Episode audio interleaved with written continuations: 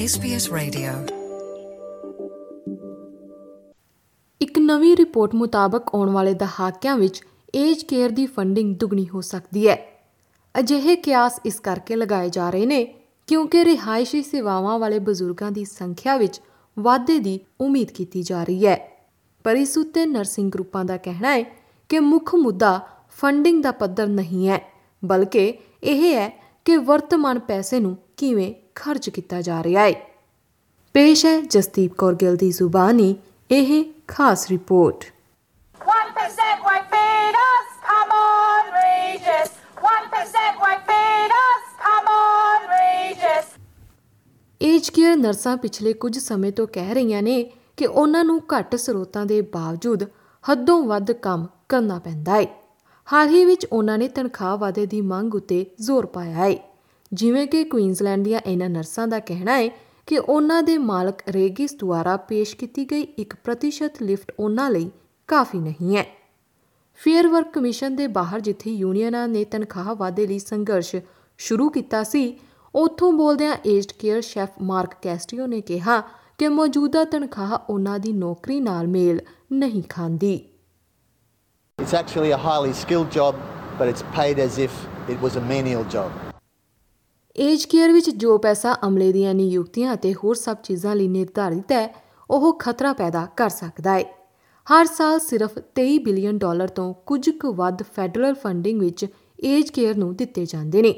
ਜਿਨ੍ਹਾਂ ਵਿੱਚੋਂ 3 ਚੌਥਾਈ ਭਾਗ ਰਿਹਾਇਸ਼ੀ ਸੁਵਿਧਾਵਾਂ ਵਿੱਚ ਚਲਾ ਜਾਂਦਾ ਹੈ।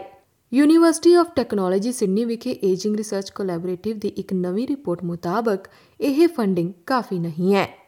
Aged and community care providers association ਵੱਲੋਂ ਸ਼ੁਰੂ ਕੀਤੀ ਗਈ ਅਤੇ ਫੰਡ ਸਹਾਇਤਾ ਪ੍ਰਾਪਤ ਇਸ ਰਿਪੋਰਟ ਨੇ ਇਹ ਸਿੱਟਾ ਕੱਢਿਆ ਕਿ ਸਮੁੱਚੀ ਪ੍ਰਣਾਲੀ ਵਧੀ ਹੋਈ ਮੰਗ ਅਤੇ ਵੱਧਦੇ ਖਰਚਿਆਂ ਕਾਰਨ ਪ੍ਰਭਾਵਿਤ ਹੋ ਰਹੀ ਹੈ।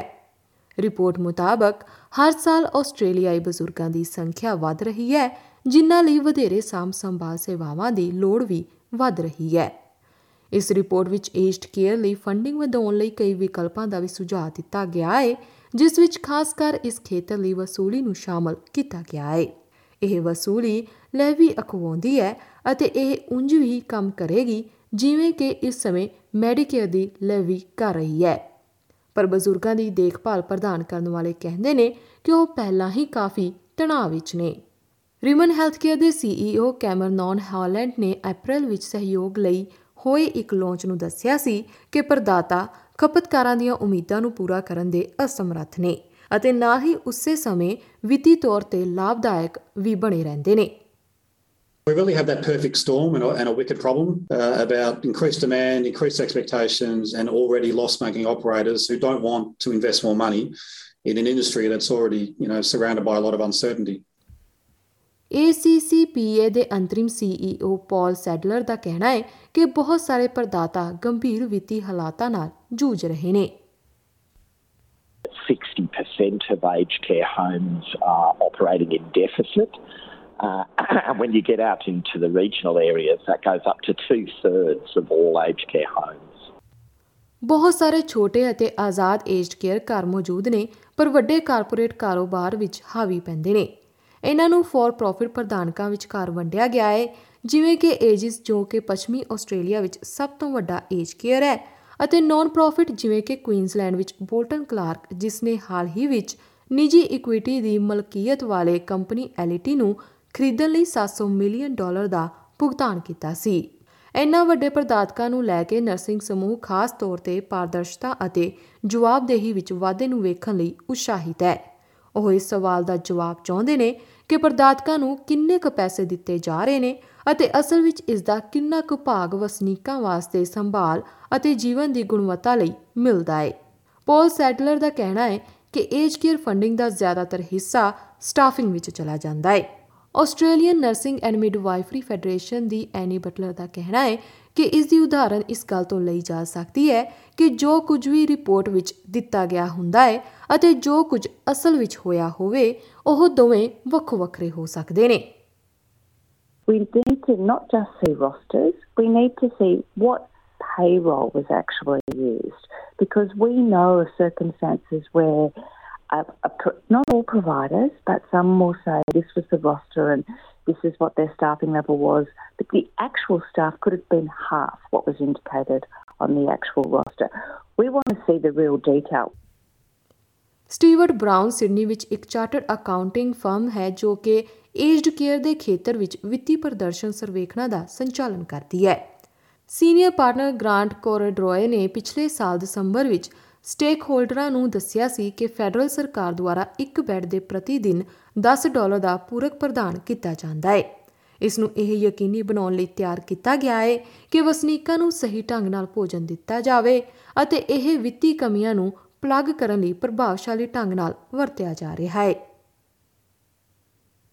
It was targeted to ensure that providers met their commitments to provide the right quality of food, be, be it the sustenance, be it the oral health, be it the, the dietary areas, be it the variety. Absolutely. So the majority of that $10 a day, probably up to the order of about $8.50 of it, was actually wasn't spent on additional costs. It was to help recoup some of the costs that were already um, were already living in an aged care. ਪਰ Australian nursing federation ਦਾ ਕਹਿਣਾ ਹੈ ਕਿ ਉਹਨਾਂ ਨੂੰ ਅਸਲ ਵਿੱਚ ਨਹੀਂ ਪਤਾ ਕਿ ਪੈਸਾ ਕਿੱਥੇ ਜਾ ਰਿਹਾ ਹੈ ਐਨੀ ਬਟਲਰ ਦਾ ਕਹਿਣਾ ਹੈ ਕਿ ਇਕੱਲੇ ਇੱਕ ਮੈਂਬਰ ਦੀ ਫੀਡਬੈਕ ਇਹ ਸਮਝਾਉਂਦੀ ਹੈ ਕਿ ਇੱਕ ਵਾਰ ਵਾਧੂ ਪੈਸੇ ਪ੍ਰਾਪਤ ਹੋਣ ਤੋਂ ਬਾਅਦ ਵੀ ਸੁਧਾਰ ਬਹੁਤ ਘੱਟ ਹੋਇਆ ਸੀ They got no increased staff, no improvements to food that she could see. She was occasionally forced to shower some of her residents and dry them with a papered hand towel because of a lack of resources, and yet the facility built a deck out the back. ਸਿਹਤ ਵਿਭਾਗ ਦਾ ਕਹਿਣਾ ਹੈ ਕਿ 10 dollar ਪ੍ਰਤੀ ਦਿਨ ਦਾ supplement ਉਹਨਾਂ ਪ੍ਰਦਾਤਾਵਾਂ ਲਈ ਹੈ ਜੋ ਭੋਜਨ ਅਤੇ ਪੋਸ਼ਣ ਦੇ ਖਰਚਿਆਂ ਅਤੇ ਰੋਜ਼ਾਨਾ ਰਹਿਣ ਸਹਿਣ ਦੇ ਖਰਚਿਆਂ ਦੀ ਗੁਣਵੱਤਾ ਬਾਰੇ ਤਿਮਾਹੀ ਰਿਪੋਰਟਾਂ ਪੇਸ਼ ਕਰਦੇ ਨੇ ਵਿਭਾਗ ਮੁਤਾਬਕ ਇਹ ਉਸ ਤੋਂ ਘੱਟ ਖਰਚ ਕਰਨ ਵਾਲੇ ਕਿਸੇ ਵੀ ਪ੍ਰਦਾਨਕ ਨੂੰ aged care quality and safety commission ਕੋਲ ਭੇਜੇਗਾ। ਫੈਡਰੇਸ਼ਨ ਜਨਤਕ ਫੰਡ ਸਹਾਇਤਾ ਨੂੰ ਵਿਸ਼ੇਸ਼ ਮਕਸਦਾਂ ਜਿਵੇਂ ਕਿ ਅਮਲੇ ਦੀ ਭਰਤੀ, ਭੋਜਨ ਅਤੇ ਜੀਵਨ ਦੀ ਗੁਣਵੱਤਾ ਦੇ ਉਪਾਵਾਂ ਲਈ ਨਿਰਧਾਰਿਤ ਕੀਤੇ ਜਾਣ ਦੇ ਹੱਕ ਵਿੱਚ ਹੈ, ਜਿਸ ਦੀਆਂ ਰਿਪੋਰਟਾਂ ਖਰਚਿਆਂ ਨਾਲ ਪੂਰੀਆਂ ਮੇਲ ਖਾਂਦੀਆਂ ਨੇ। ਦੂਜੇ ਪਾਸੇ, ਪੋਲ ਸੈਡਲਰ ਦਾ ਕਹਿਣਾ ਹੈ ਕਿ ਪ੍ਰਦਾਤਾ ਵਾਧੂ ਰਿਪੋਰਟਿੰਗ ਲੋੜਾਂ ਨੂੰ ਪੇਸ਼ ਕੀਤੇ ਜਾਣ ਤੋਂ ਖੁਸ਼ ਨੇ ਅਤੇ ਉਹ ਰੈੱਡ ਟੇਪ ਨੂੰ ਵੀ ਵੱਧਦੇ ਹੋਏ ਨਹੀਂ ਦੇਖਣਾ ਚਾਹੁੰਦੇ The ALP made some commitments about improving transparency. Uh, we're very keen to work with the, the new government on how that can be done. Our one caveat is that that doesn't mean more filling in forms for the registered nurses and the care staff on the floor. We've got to collect any additional information that's required as a byproduct of care delivery, not by having extra paperwork that actually diverts people from care delivery. ਸ਼੍ਰੀਮਾਨ ਸੈਡਲਰ ਦਾ ਕਹਿਣਾ ਹੈ ਕਿ ਜ਼ਮੀਨੀ ਪੱਧਰ ਉਤੇ ਹਕੀਕਤ ਉੱਪਰੋਂ ਦਿਖਦੀ ਝਲਕ ਨਾਲੋਂ ਵੱਖਰੀ ਹੈ While the perceptions of staff on the floor might be